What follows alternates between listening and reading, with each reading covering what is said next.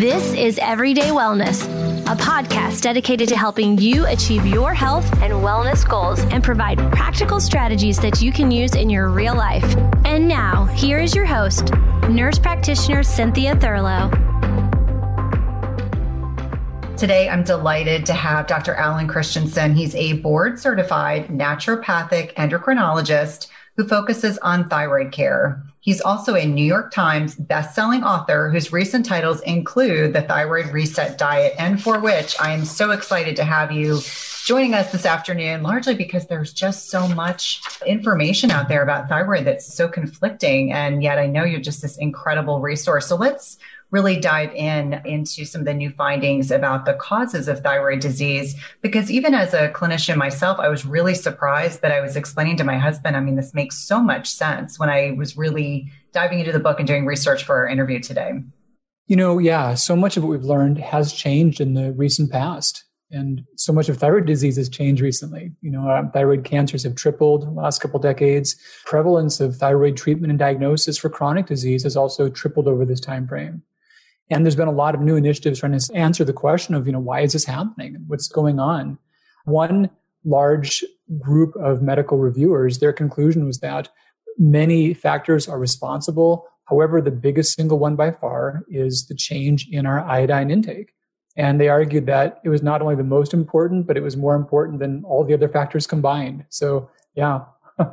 Well, and it's interesting because if we think about how much our health as a nation and most westernized countries has really shifted over the last 20 to 30 years, you know, less people cooking at home, more consumption of processed foods, where mm. I'm assuming there is more exposure to iodine. There's so much of it in the processed food industry. And interestingly enough, I was always feeling badly because, you know, every time I had a urinary iodine checked by my functional medicine provider, they're like, oh, you're so low, eat more sea vegetables. And so I'm grateful that I never actually took an iodine supplement, but I know that there's so much conflict about this particular micronutrient in particular. I think for so many people, we would not have made those connections that you've been able to make when you were piecing together all this research behind the book. Yeah, you know, big picture, there's some ideas that have become prevalent in functional medicine that we could talk. I could talk in great detail about where it came from, you know, why, and a lot of things are plausible with iodine, but it is not not true. Mm-hmm. You know, the way we think about nutrients in general is that vitamin C, magnesium, calcium, zinc, they work within countless parts of our bodies, and they do a myriad of important roles. And we may get low in them, but there's really not a common issue of getting too much. Our body can regulate that pretty well. You know, None of those things are true for iodine. you know, all the ways we're used to thinking about nutrients do not apply to iodine. And it's important, you know, we need it. It's not the bad guy of the story. Most people, probably a slight majority, they can tolerate the normal occasional excesses of iodine and with no issue. You know, it's like water off a duck's back, no big deal. But they're not the ones prone to thyroid disease. So yeah, it's something that the amounts in play are so tiny, the body concentrates it many fold over requirements. And just because of that variable, the whole relationship changes. You know, there was a lot of times historically, or if we went back to pre 1990, a lot of times globally, in which people were getting just less than they need. But now it's much easier to get above a threshold that those who are sensitive can't tolerate. And then the really exciting part of it is that you know, it's cool to know why things happen, but an explanation is not always a solution. You know, Humpty Dumpty might have fallen off the wall because a, gust of wind came along, but that wouldn't fix him necessarily. So the exciting thing is this can also offer a solution for many people that even if this were the thing that caused their disease, a really high percent of them can see their disease go away by correcting the problem. I think this is profoundly encouraging because when I talk to middle aged women, women that are in perimenopause and menopause, nearly all of them are either on thyroid replacement or they're told they have a lagging thyroid and you know people are feeling anxious because for many of them maybe this is the first time they've needed to go on a prescription medication to understand that there could be a reason for why this has transpired beyond just being quote unquote middle aged yeah. is highly encouraging. Now, one of the things that I think is really important to kind of talk about for those that are not familiarized with thyroid physiology and how iodine kind of fits into that I think that it's important for people to understand there's very that we just need very small amounts of iodine. It's not a proliferative amount that we need. But let's kind of dive into the physiology of the thyroid because I think even understanding on a very basic level the way the thyroid works and how iodine interacts with that will help people understand why we have to be conscientious about this. Yeah, so iodine's a really powerful substance. You know, the form that it circulates in the body is generally a more dormant one, but it gets activated within the thyroid. And iodine's been used forever as an antiseptic. So in a lot of ways, you can think about it like you'd think about like bleach or hydrogen peroxide solution. You know, it massively generates free radicals. And that's great for killing infections. And that's useful in some chemical reactions, but it's exacting. So there's a protein that the thyroid makes. And this protein is kind of like a, I don't know, like a big coat hanger. And then iodine comes along and it's various coats that fit on these hooks of the hanger.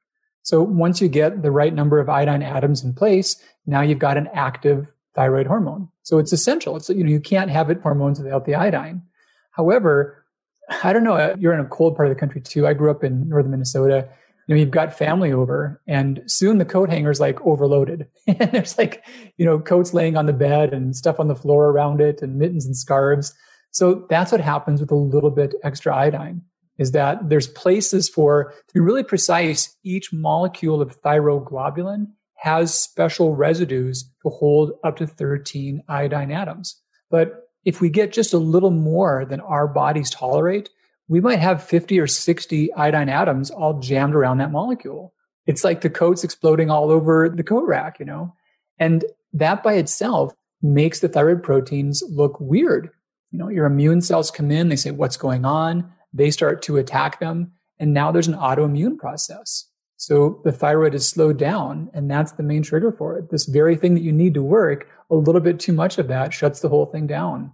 Well, I think that balance is really critically important that people understand that it's not iodine is not needed, that it's not absolutely necessary for appropriate thyroid function, but too much of any one thing is no good.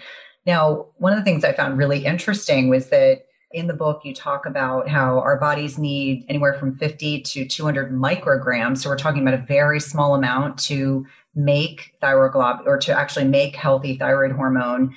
And it's the exposure that we go about on a day to day basis. Like people may be thinking, well, I'm not taking iodine supplement. I don't like sea vegetables, but there are things in our environment in particular. And, and what I found really kind of disturbing, and I'm not a dairy drinker, I don't eat cheese, I don't do any of that, but you talk about the sanitization properties of iodine and one of the things that and one of the reasons why there is so much iodine empirically in dairy products is that that's what the farmers will dairy farmers will use to sanitize the cow's teeth. So actually when they're going in to actually i'm not even sure the technical terminology when someone's milking a cow i don't know the other way to put it when someone's milking a cow that the cow's udders have been sanitized with iodine. So you're getting it just from there, there's so many ways that we're exposed to iodine without even realizing it.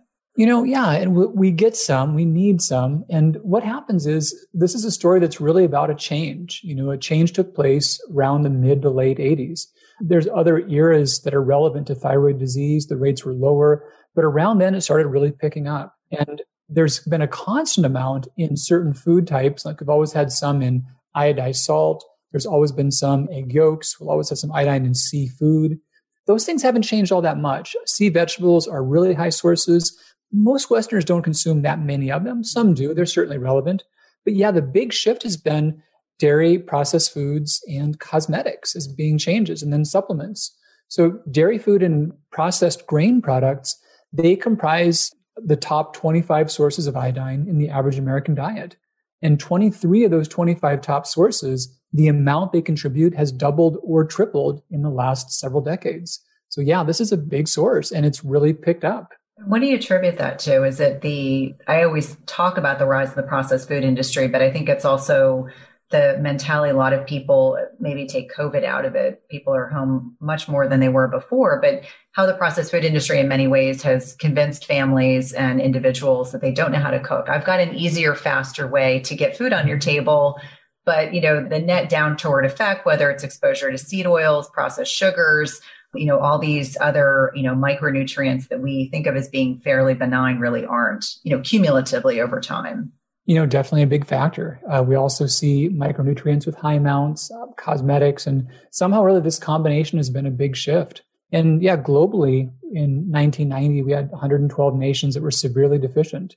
And now, now there's none. But we've got 52 nations categorized as at risk for thyroid disease due to iodine excess. We are one of those. And so when that initiative went through, and I also found this really interesting, the role of iodine and having an appropriately functioning thyroid is so critical for neurocognitive function. So is I'm presuming that was the impetus for actually creating that initiative to begin with. That it was a concern that there are these, you know, at-risk nations that are severely impacted by these deficiencies.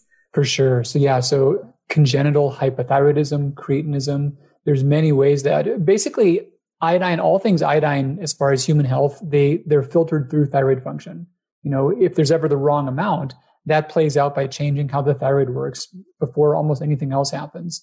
And so places that were severely deficient, they would have people developing with varying problems. Um, pediatric goiter and enlargement of the thyroid, probably one of the most benign of the problems. And funny thing is, most of those problems are more pronounced in younger populations and children.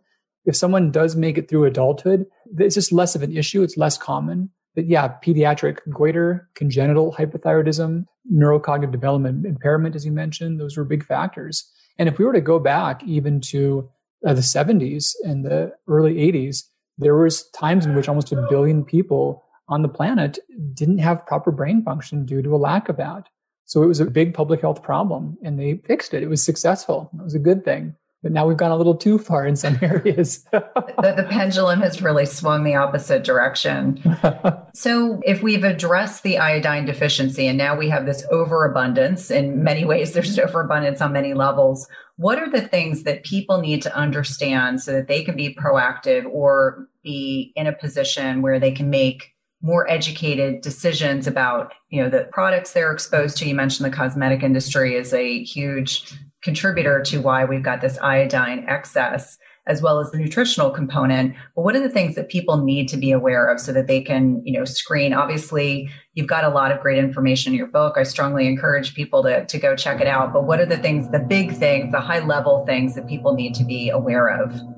Yeah the most important thing i want listeners to take away from this is just a sense about how much change is possible and how likely that change can be you know there was one paper which didn't make it in the book because it hadn't come out yet. It was completed in May of 2020. And this was a paper looking at the role of de-prescribing, which basically means someone who's you know, not prescribing, but de-prescribing. Mm-hmm. You know? Can someone not need thyroid medications any longer? And in this study, they took people and they did the most cursory level of iodine avoidance. They said, here's some really obvious sources that have too much iodine, like sea veggies, like you mentioned, some supplements. Don't do these things. And let's see if you can stop taking your thyroid medication. And just doing that, 40% of people who were on longer term treatment were successfully able to deprescribe. They could stop their medications, they could maintain normal thyroid function, and they could maintain free, no symptoms. They felt fine. They had normal thyroid function. So that was those on treatment. Now, those not yet on treatment, one of the studies that I cited in the book took those with Hashimoto's. They'd had it for about four to five years. They were severely hypothyroid. And we could talk about numbers, but they were way outside the normal range by like a factor of four. And all they did with them was a more thorough avoidance of obvious sources of iodine. And in three months, 78.3% had perfectly normal thyroid function again. And of those who didn't get better, most of them either didn't really follow all the instructions. There was still a lot of iodine coming out of their bodies, or they were improving, but they started so far off that they just didn't yet have time to normalize. So they looked at the numbers and said, okay, so who in the study did do things right, but just didn't respond at all? To whom did this not make any difference for? That was about 3% of participants. So almost everyone got totally normal or was heading that way. So this is something that doesn't help some people here and there, maybe. And this is something that doesn't help by like a subtle amount that you got to squint to see it. This is a big deal. This is like almost all people with thyroid problems can see their function radically improve or normalize in short periods of time. Mighty Maca is a superfood drink mix full of 30 plus natural ingredients, and it was formulated by Dr. Anna Cabeca during her healing journey. Mighty Maca Plus ingredients, which include nourishing ingredients like organic maca powder, turmeric, quercetin, broccoli, parsley, trans resveratrol, pomegranate extract, and more, were carefully selected for immune support to sustain energy, provide mental clarity, and improve recovery. It also tastes delicious. It supports healthy detoxification and alkalinity in the body, balances hormones, fights free radicals, and neutralizes lactic acid, all while increasing your energy and vitality. It helps improve your digestion and reignites your libido. It's a powerful superfood drink mix that needs to be part of your daily routine. And Dr. Anna is offering my listeners 10% off your first purchase by using the link dranna.com slash Cynthia. That's 10% off your first per, that's 10% off your first purchase by using the link dranna.com slash Cynthia. It's delicious and nutritious. At some point, we've all been sold a big fat lie. It's called the protein misconception. So starting in the 1980s, we all believed that more protein equated to more muscle growth. And I'm here to tell you it's a big misconception. This has a great deal to do that our body can only absorb protein that's broken down into smaller building blocks called amino acids. It doesn't matter if you're consuming 30 grams of protein or 300 grams of protein. If you don't have a sufficient supply of enzymes to digest the protein, your muscles will ultimately be unable to use these as vital building blocks. That's why it's crucial you take a high quality digestive enzyme. The one I trust and use myself is called Masszymes by Bioptimizers. Masszymes is a full spectrum enzyme formula with more protease than any other commercially available product product with five different forms of protease. Plus, it contains all the other key enzymes you need for optimal digestion. If you're experiencing bloating, gas, or digestive distress, a contributing factor can be that your body is no longer producing as much digestive enzymes. And you can try Masszymes today risk-free. They have a 365 day full money back guarantee and is the gold standard in the industry. Go to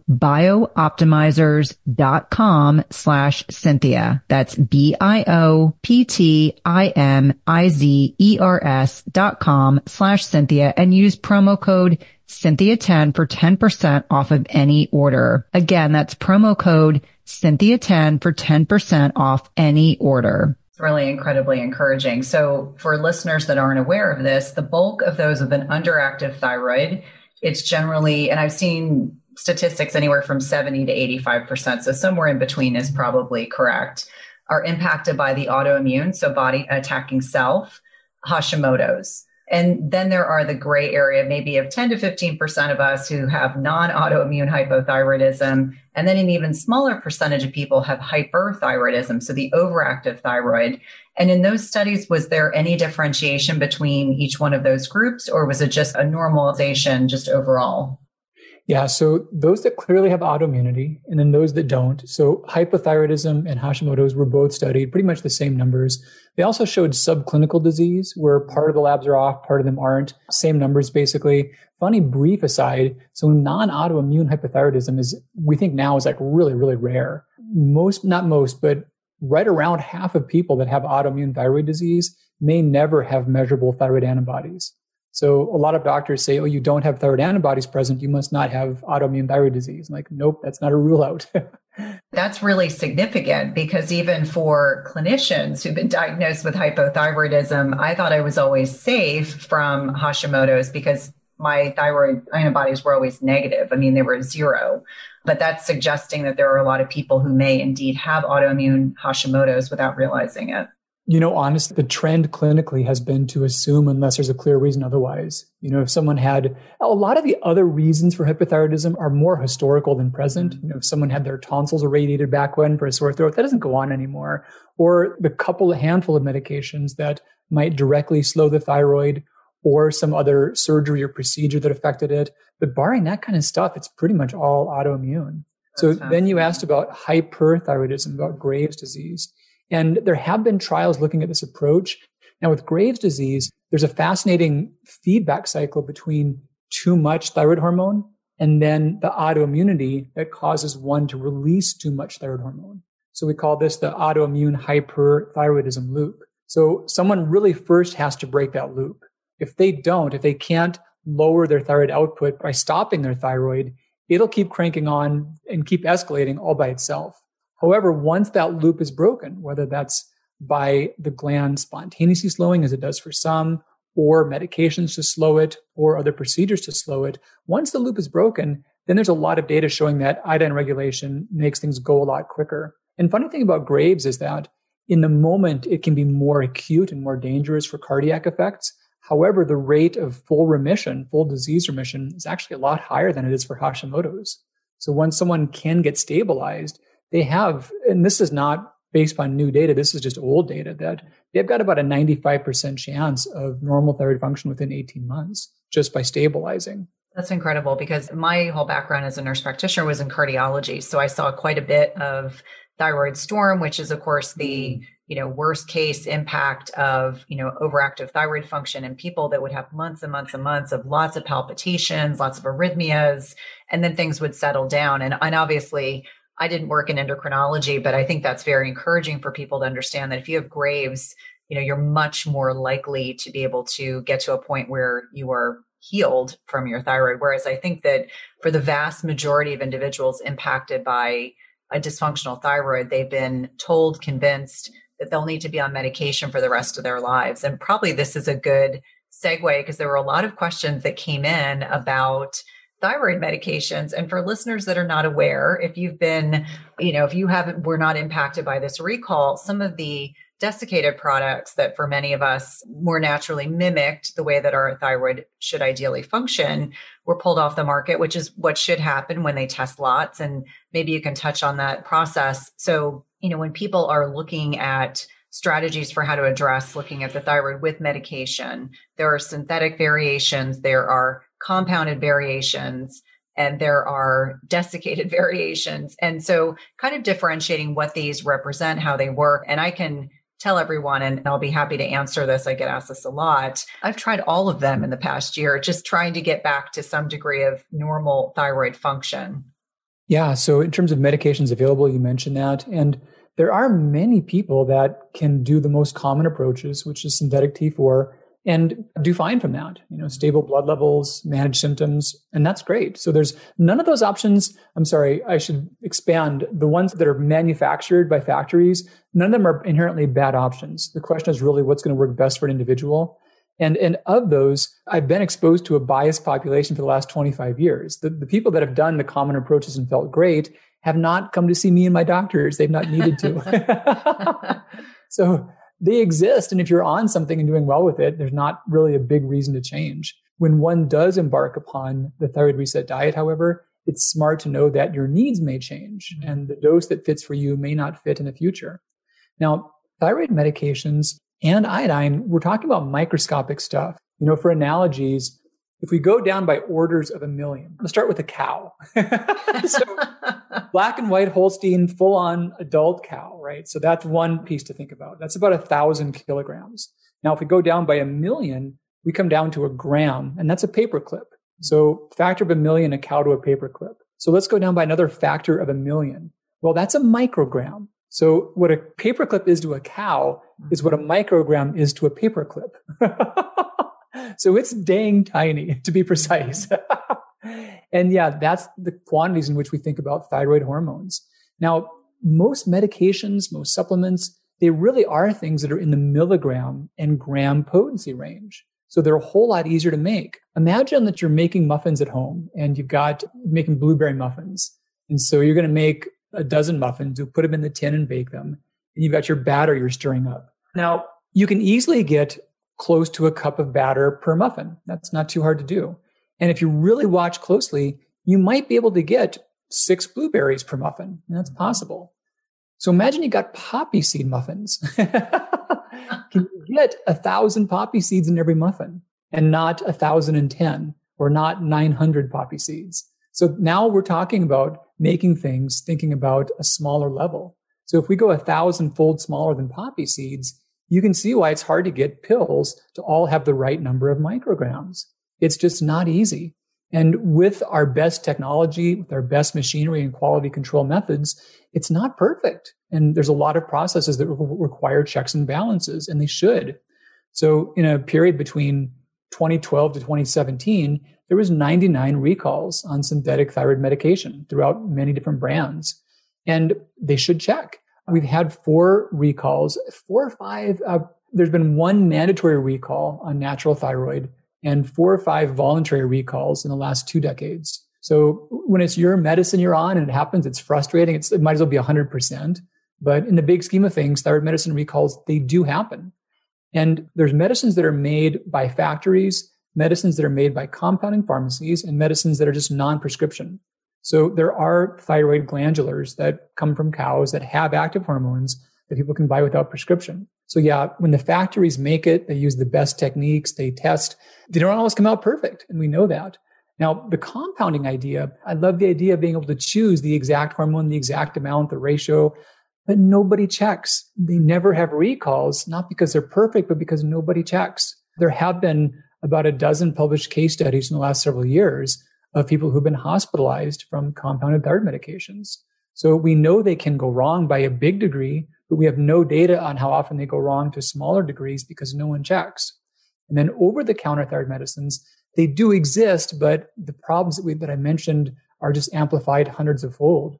There have been times in which people have went and just bought those and then assayed them in laboratories. And yeah, they've got active hormone, but it's all over the place mm-hmm. from pill to pill, from bottle to bottle. So not a viable option. So categories of manufactured medications. We have natural desiccated thyroid, which has T4, T3, T2, some of the thyroid proteins. We have T4 and T3 in isolate. We used to have a T4, T3 combo, not in the market anymore. So most people that goes out of their way to see someone like myself or someone else in you know, natural medicine, they've probably tried T4 and not done well with that. So in those cases, I see many do well on natural desiccated thyroid. There are different brands out there, and the brand differences are not huge. There are some. All things thyroid medication, changing brands can be difficult because even if the active ingredients are consistent from brand to brand, the inactive ones may not be. And how your body breaks down these inactive things may not be the same way your body breaks down those other inactive things. So if you change brands or if you're on a generic, and you can get different manufacturers from batch to batch. In those cases, it's hard to calibrate because it's always shifting for you. So the number one rule is try to maintain one brand as much as possible. I do see many do better subjectively on natural thyroid. There was a big paper done in California two years ago about whether natural thyroid could give as stable of blood levels as synthetic hormones. It does. There's no big differences that way. So that's really not an issue anymore. And then there are those who do fine on T4 only or some T4 plus some T3. But those are the real main approaches that are out there.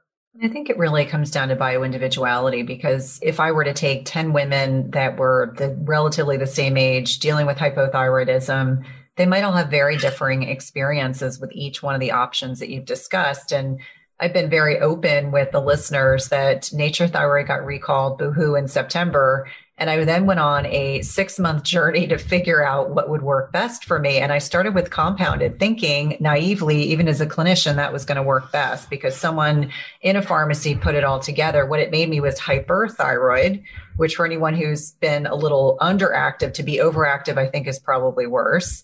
And then I had a washout, and then I was put on Armour, which was one of the very few other you know, natural desiccated products that was still on the market, and that didn't work well. And now, surprisingly, I've been doing well on Synthroid and Cytomel, which are synthetic T4 and T3. But I got to a point where my functional medicine provider was indicating to me that, you know, it really is a trial and error process. So if you're on something now that's not working well for you, maybe, you know, changing your healthcare provider is one option, but just acknowledging that it may take quite a bit of time. It may not be instantaneous. Well, and there's common pitfalls that people often go through in almost all cases, I see more problems with the dosage than I see with medication. Very commonly, if someone's on the wrong amount, it doesn't matter which medicine they're on, they're going to do horribly from that. Uh-huh. But that's honestly, in my experience, a bigger driver. You know, I would argue that that one, and then also testing. So I see countless examples where people are tested in ways that are just setting them up to yield inconsistent results. And if your blood tests do not take into account where you are in your period, what time of day the test was done, when you took your last thyroid tablet, when you took your last supplements. Um, three days after all supplements, you're going to get goofy results and whether or not you were fasting. If you don't take those five things into account when you test your thyroid, you'll not have meaningful results on your thyroid tests. I think this is really important for listeners to hear a little bit more about. You do talk about this in your book, but so what are the things or the instructions that you provide to your own patients when they're going to be tested for whether or not they're on the right dosage of medication? Yeah, so these are circadian hormones. They do fluctuate throughout the day. So you got to test in the morning, and seven to nine is ideal that's when everyone's there to get their fasting blood test. It's a busy time, but that's the reality. Fasting does matter. So having food in your system does change your levels. The timing of your medication is a big one.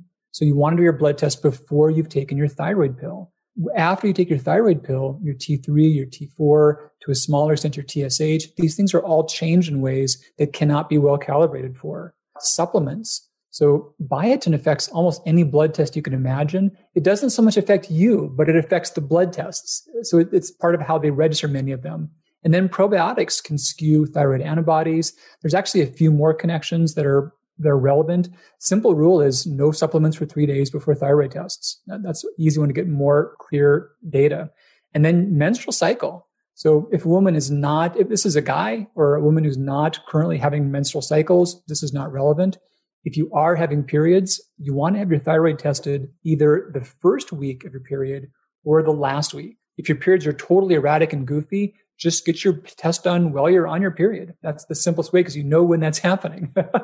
but if you're mid cycle, the increase in proteins that bind thyroid hormones are very high and they can change your scores significant amounts. That's really interesting. I've actually never heard that before, but it makes complete sense. And I, I think well, that we're now in a position, you know, whether it's the functional realm, but we're really acknowledging that circadian biology and how critically important it is in order to get an accurate depiction of what's going on, not only with our thyroid, but with other hormone levels. Now, you're working with your healthcare provider. You now have these great instructions in terms of when to get tested and, and what to do before you get tested. What are the labs that you like to use? So if someone is on thyroid replacement right now or is listening and is concerned about their thyroid, what are the labs that they want to have checked when they go to their healthcare provider? Because there seems to be, I always look at it as, you know, when I think back to when I was working traditional allopathic medicine and cardiology, we were very focused on just a few tests. I now acknowledge that we didn't look at enough testing to really get an accurate idea of what was going on with the thyroid. But what are the things that you like to see when you're looking at labs for your patients to get a full evaluation? You know, I guess uh, even a question back is what is the purpose of testing? You know, and there's a couple different reasons for that. One of which is to make sure people are safe. Prior to 1970, understood a bit less than we do now. We didn't have TSH tests available, and people with thyroid disease had rampant rates of cardiovascular death. And it wasn't clear why. We thought that was just part of being on thyroid treatment, part of having thyroid disease. And once we learned about TSH testing and the importance of it, that basically stopped. It went to almost nothing. But yeah, so one purpose of testing is to make sure you're safe, to make sure you're not on some unsafe level of treatment. Symptoms don't always show when you're getting too much. You can feel fine or normal when you're getting enough that could be unsafe. So one goal is safety. One goal can also be making sure that you're getting all the possible benefit from your treatment.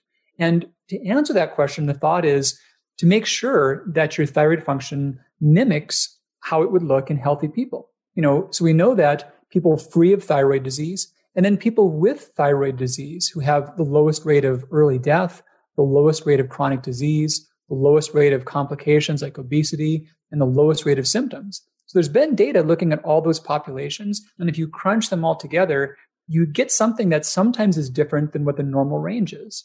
And the biggest difference comes up with TSH scores. So if you take those considerations, like healthy people, they're going to have normal but lower normal TSH scores. And there are ways that one can personalize that further based upon age, gender, pregnancy status, um, cardiovascular health, kidney health, other variables. But as a generalization, somewhere between like the low end of the normal range, like 0.4, 0.5, and maybe two, a little above two, somewhere in there, which can be personalized further, is about where TSH scores fall in those healthy populations. Now, a funny thing is that many have looked at this and said, if it's good to have your TSH low normal, you would think it might be good to have your free T3, free T4, these things high normal. And that sounds logical. But when we look at healthy populations and we map out their levels, it just doesn't show up that way. We actually see a lot of the opposite that people that consistently have high T3 levels don't have good health outcomes. You know, oftentimes quite the opposite. So healthy people have a large range of T3 levels with normal, no problems. And they actually have low normal T4 most consistently. So yeah, so toward the question of at what levels will you best manage health and best control symptoms, it's something like that. And so if someone is in a good state of their symptoms and no apparent health risks, then the question is just, are they safe or not? You know, are they at levels that would be, you know, not causing harm for them over time? And as far as which tests, there are long list of tests available. Honestly, they're not all useful. You know, I, I never run reverse T3 tests and I could talk for days about why, but uh, TSH is helpful. When someone's first being diagnosed, it's nice to screen their antibodies. The antibodies, if they're extremely high, they can be relevant in ways that don't apply, even if everything else is good. So, but that's rather limited. There are many times in which the thyroid's antibodies are not relevant, in which some symptoms they don't affect, some of their levels are not significant. So yeah, they're good to screen at once. They're not things I really check all the time. And then the free circulating hormones, and then finally thyroglobulin. So if someone has structural issues, and also we get ultrasounds on them, then thyroglobulin, which is not the same as antithyroglobulin, can be one more piece of data to track any structural problems with the thyroid. But for many people we see, for just safety dose adjustments, a TSH can be quite helpful with a deeper understanding of how that should look for that individual. Do you find yourself struggling to get a good night's sleep? If so, you may be dealing with a hidden mineral deficiency. It is not at all uncommon in perimenopause and menopause to deal with sleep challenges. And we know that one of many contributory reasons for poor sleep can be a reduction in specific minerals that help regulate sleep quality, including magnesium, which is involved in GABA, which is our body's main calming neurotransmitter. We also know that we need potassium to create melatonin. And this is a hormone that is a master antioxidant, but is also utilized to help induce sleep, we also think about things like zinc, which can balance excitatory neurotransmitters like glutamate. And if it's overactive, meaning if your glutamate levels are too high, it can prevent your brain from becoming more relaxed and inducing sleep.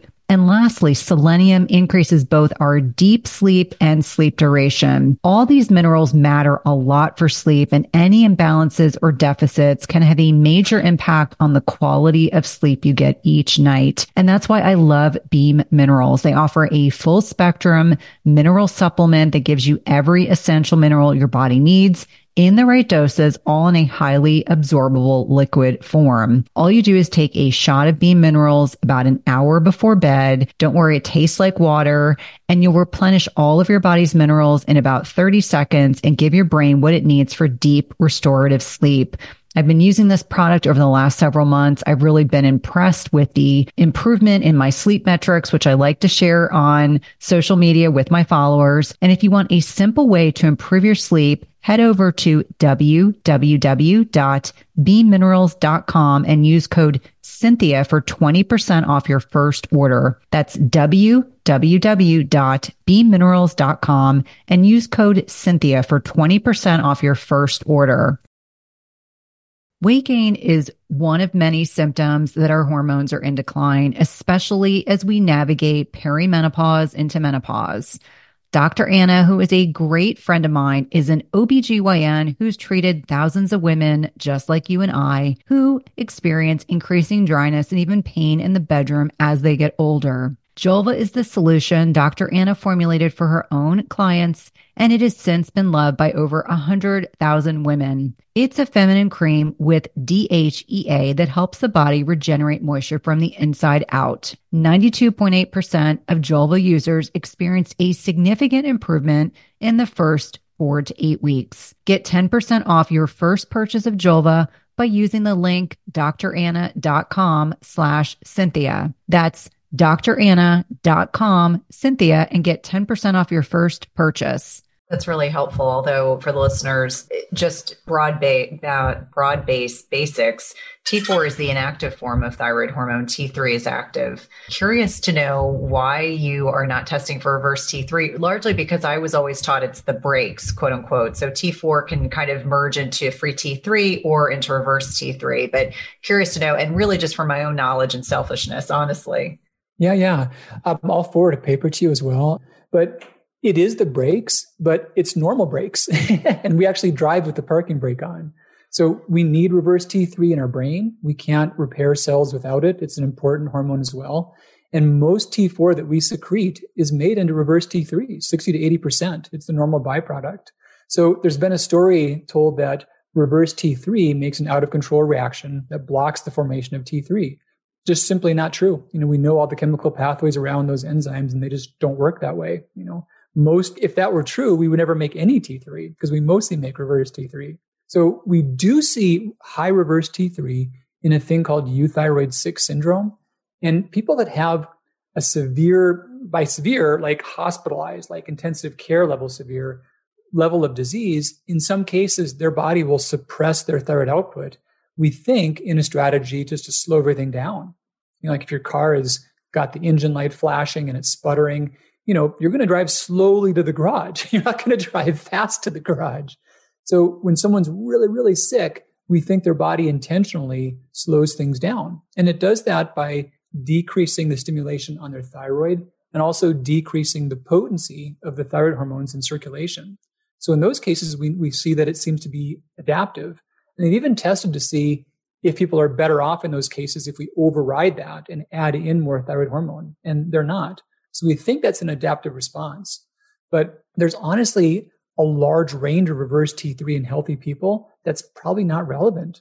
Uh, low, normal, high, all over the place. There's no clear consensus on any situations in which, when it is higher in a healthy person, that it's a problem. Clinically, when I see people who have been seeing various doctors that are testing reverse T3, in almost all cases when it's high, it's because they're taking too much thyroid medication. That's like a simple thing that makes it too high. And I'll hear a lot of convoluted explanations about how they have resistance or all these things, but they're just on too much. And if someone does stop taking everything with T4 and only take T3, then yes, reverse T3 will lower just because there's nothing that can make it out of it. It doesn't mean that someone's healthier for that. It just means there's no substrate for it. That's really fascinating. And for the listeners, I love to learn. So now I'm going to dive down that rabbit hole after where I'm going to send you a 16,000 word blog that I wrote about that. awesome. No, I look forward to it. So we've talked about medications, we've talked about testing. Now let's kind of turn back to the focus of the book and iodine. And so, what are the things people can do to help support their bodies and to do it proactively now that we acknowledge that we're very likely all of us are getting, thank you, getting way too much iodine in our diet and our environment as well? Well, yeah. And one more high level piece that you brought up in your story is iodine testing. So this creates a lot of confusion. And it, it, seems logical that if you test for something and you're low in it, you need more of it. But a lot of things we test for, you know, can be tests that are accurate at population levels, but not at individual levels. And that's just the case with iodine. So the, the test for it, if you were to test your urine like about 350 times, you could know within 90% accuracy what your actual status is. But one test has no relevance at all. And we have iodine in our blood, but that's only there after our body has controlled it. The amount that matters is what's in the thyroid. And there's no simple test for that, unfortunately. So yeah, as far as being aware of it, someone with thyroid disease, the recommendation then is that if they wish to improve their function or improve their symptoms, then they can get on the low end of that range, like somewhere below 100 micrograms. And this is a point I want to expand on too. So some see their thyroid physically regrow. They get new cells. They can get larger. It can take over again. There are those that lack a thyroid. You know, they, it's been taken out. And so the other side of the equation that iodine affects is how thyroid hormones are used in circulation. So many people who lack a thyroid, they're on medication. It should theoretically be what all they would need, but many of them still have symptoms. And that's because they're not using those hormones in ways that are ideal. And iodine can be part of that. So yes, even those that lack a thyroid, they can stand to benefit in most cases. They'll still need medicine, but they can get more of that and better control symptoms and possibly need less of it.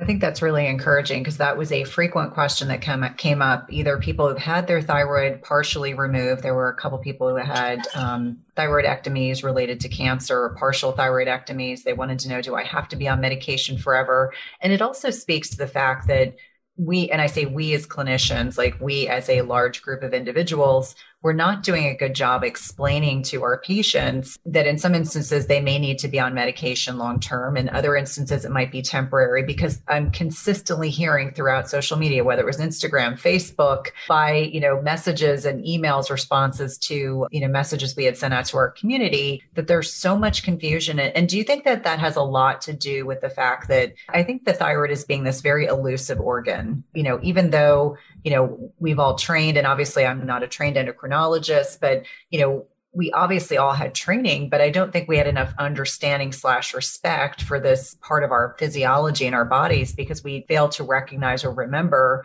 that the thyroid impacts everything in our bodies. So it's no surprise that when it's not functioning properly, we don't feel well, whether it's under functioning, underperforming, which is statistically more likely, or it's overperforming and we're feeling the effects of that as well. It's a big deal. And you're right. You know, hormones act on receptors and generally hormones have receptors in like some parts of the body, yes, and some parts no. But the only one that has receptors in every cell are the thyroid hormones. And, and yeah, they're the amounts that's needed for them. I, I had an analogy I think I put in the book about it's the concentration in your blood that matters that makes you function well or not. And yeah, an Olympic sized swimming pool, like a teaspoon of vanilla extract in an Olympic sized swimming pool that's pretty much the concentration of thyroid hormones in your bloodstream. Now, a tablespoon, that could be fatal, and a drop or two might be fatal. So the concentration is ridiculous how exacting that is. But yeah, it's just, and so if, if those slight excesses can be fatal, yeah, you can imagine that the tiniest variation could be a good day or a bad day. Absolutely. And I think that it's also, you know, it com- comes down to the understanding that, you know, this is a journey and not a race. And for many people that are impacted by underactive or overactive thyroid function, you know, you may go on a journey of sorts. I mean, it's taken six months to get my thyroid back to feeling somewhat normal, being able to wake up without an alarm clock, you know, feeling like I'm back to my normal, you know, my normal body composition. So let's kind of pivot a little bit and talk specifically about the bulk of the individuals that listen to this podcast are predominantly women late 30s early 40s and beyond. So perimenopause and menopause. And a lot of the questions that came through were specific to medication which we've already addressed but many others were specific to what starts happening to our bodies as we're making this transitional period that no pun intended that all of a sudden we develop underactive thyroid or you know all of a sudden we start becoming insulin resistant or you know as we have this waxing and waning estrogen and progesterone so obviously these sex hormone piece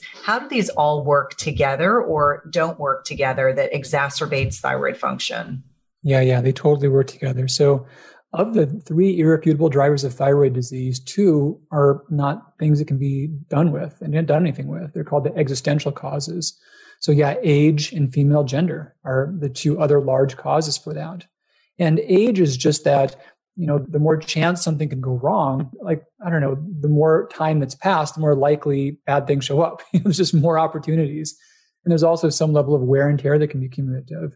But gender, there's several factors. So pregnancy is one. We know that there are foreign cells that can form and cross the placenta and move into mom's circulation. And this is called fetal microchimerism. And basically, these cells can trigger an autoimmune response, and some of them can be thyroid related. So that's one factor. There are also variations on iodine clearance. Now, iodine requirements don't really differ per age or gender. They do differ per body size, but pretty predictably. But iodine tolerance can differ greatly from person to person. And I kind of allude to that where some people can get too much and it's not a big deal. But the genes that determine iodine tolerance are primarily X linked. So, you know, women have two X chromosomes, men have one. So if there are things that are X linked that are more latent, they're not going to show up as much for a guy, you know, but they will more so for a woman. So those are a couple of the big drivers. And the other big thing is just the interplay. This came down to why you've got to know where you are in your period when you get your thyroid test done, because estrogen interacts with thyroid hormones. Now, not in ways that are deal breakers, but just in ways that change the balance. So, especially coming into into or out of pregnancy, into perimenopause, and then into menopause, there's a big shift in your body's overall estrogen status. And especially moving through perimenopause, that's fluctuating so much. And what that does is it changes your net thyroid needs at a cellular level. So if someone's thyroid is getting by, but kind of hanging on by a thread, and now you're telling it, okay, speed up, slow down, speed up, speed up a lot, slow down a whole bunch, you know, that can just push it over. well, it, it, certainly helps explain a lot of the symptoms that women will experience during this transitional period. And, and I feel like until I developed an underactive thyroid, which may or may not be related to latent autoimmunity that I'm unaware of now. I think it's really speaking to the fact that on so many levels our hormones and i didn't have a healthy enough respect for hormones until i went through perimenopause that you know our hormones impact everything that goes on with our lives and the lifestyles piece is undeniable. And I know that you speak quite a bit about this, you know, that the sleep quality is important, the food we eat is important. And so I want to make sure that we wrap up our conversation and being respectful of your time that let's talk about the lifestyle piece and how that impacts thyroid functioning in a positive or negative way. Because for everyone that's listening, all of us can benefit from being kinder to our endocrine system in our brain without question. You know, for sure. And all these things are, are relevant uh, sleep, stress reduction, exercise, community, overall diet quality. They're all huge, huge factors. The shocking thing is like that study that I cited, that 78.3%, they honestly didn't do that stuff. they didn't do anything other than just iodine regulation. So I think it all matters for countless reasons. And I think that anything you do to help yourself will only do better if your overall stress response and global adaptation and big picture needs are, are better met and better addressed. So I do encourage all of that. In this last book, I didn't go into those things in as much detail. I see, you know, keep following Cynthia, listening to her. You'll get a lot of good advice on these important points. The message I wanted to get out is that one small little change has like an 80% chance of reversing thyroid disease. So this is the thing I'm saying that this one thing on top of all the rest can make a big difference. I think it's really exciting. I know that probably later this summer, my monthly group and I will be doing the thyroid reset diet because so many people in that group are struggling with thyroid issues. And I actually did a quick little video for them before I jumped on to record with you to say, you know, this is one of those books that I think everyone needs to own, especially for those that are trying to think proactively. But I can't think of many women I know at the stage of life I'm at that are not impacted by an underactive thyroid, smaller percentage of which are have had some issues with Graves. But I think it's really critically important that everyone, even if you have had a partial thyroidectomy or you've had your thyroid removed, that everyone can benefit from some of the tenants. I think the hardest thing for me to give up for a thyroid reset is going to be egg yolks because I love eggs. I eat oh. a lot oh. of eggs, but I know I can have egg whites. That was the big takeaway. I was like, I can have egg whites, so that's good. Is there anything that you would like to leave the listeners with as it pertains to iodine function that we haven't touched on during our conversation today? You know, I guess just one to your last point to make sure things aren't daunting. So we think about a reset phase, you know, and making things deliberate to where there's a chance to heal. And they do, and then you're good. And once they've done so, yeah, you could do a mega amount of iodine and screw things up again. That's always possible but you're not as delicate as you were before. So you can get to where you tolerate some with no big problems. And I guide people through a reset into a maintenance phase. And then you, you can do some egg yolks. You can phase these things back in. But yeah, for a deliberate time, your body can just amazingly heal and recover when it gets the right opportunities. Well, thank you, Dr. Christianson. It's been so nice to have you on today. We'll definitely have to bring you back because, as I've told you before, thyroid is a hot topic for my listeners. That'd be a lot of fun. I'd love to. Yeah, please let the listeners know the easiest way to connect with you. Obviously, we're going to have a book giveaway when this goes live, but how can they easiest connect with you on social media or through your website? You know, easiest thing, social media at dralanchristianson.com, D-R-A Christianson, Instagram, Facebook. I do an office hours live most Mondays. So if someone has specific questions, they can often come on and just jump on there and ask that. Usually those are three o'clock Pacific, six o'clock Eastern. But yeah, just jump on social media with me live and you can ask particular things and happy to help out. Thank you so much. Have a great rest of your day. You too, Cynthia.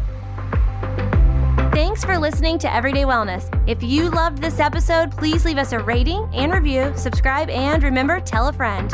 And if you want to connect with us online, visit the link in the show notes.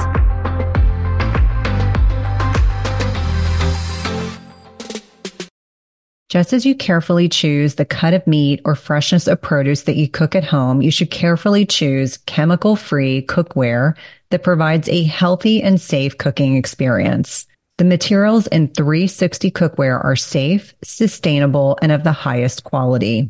Their cookware is 100% free from any toxic chemicals as the company produces quality stainless steel cookware and bakeware without added chemicals, and all are manufactured in the United States. It's also the leading manufacturer that equips kitchens with cookware and bakeware that are free of all of the toxic chemicals and coatings, including PFAS, Teflon, and ceramic. And the best thing is that when used properly, the product's construction provides nonstick properties in a product that can be passed down through generations. Go to www.360cookware.com and use code Cynthia20 for 20% off your first order. Again, that's 360cookware.com and use code Cynthia20 for 20% off your first order. We've been using their products over the last several months and have really been pleased with not only the durability, but ease of cleanliness.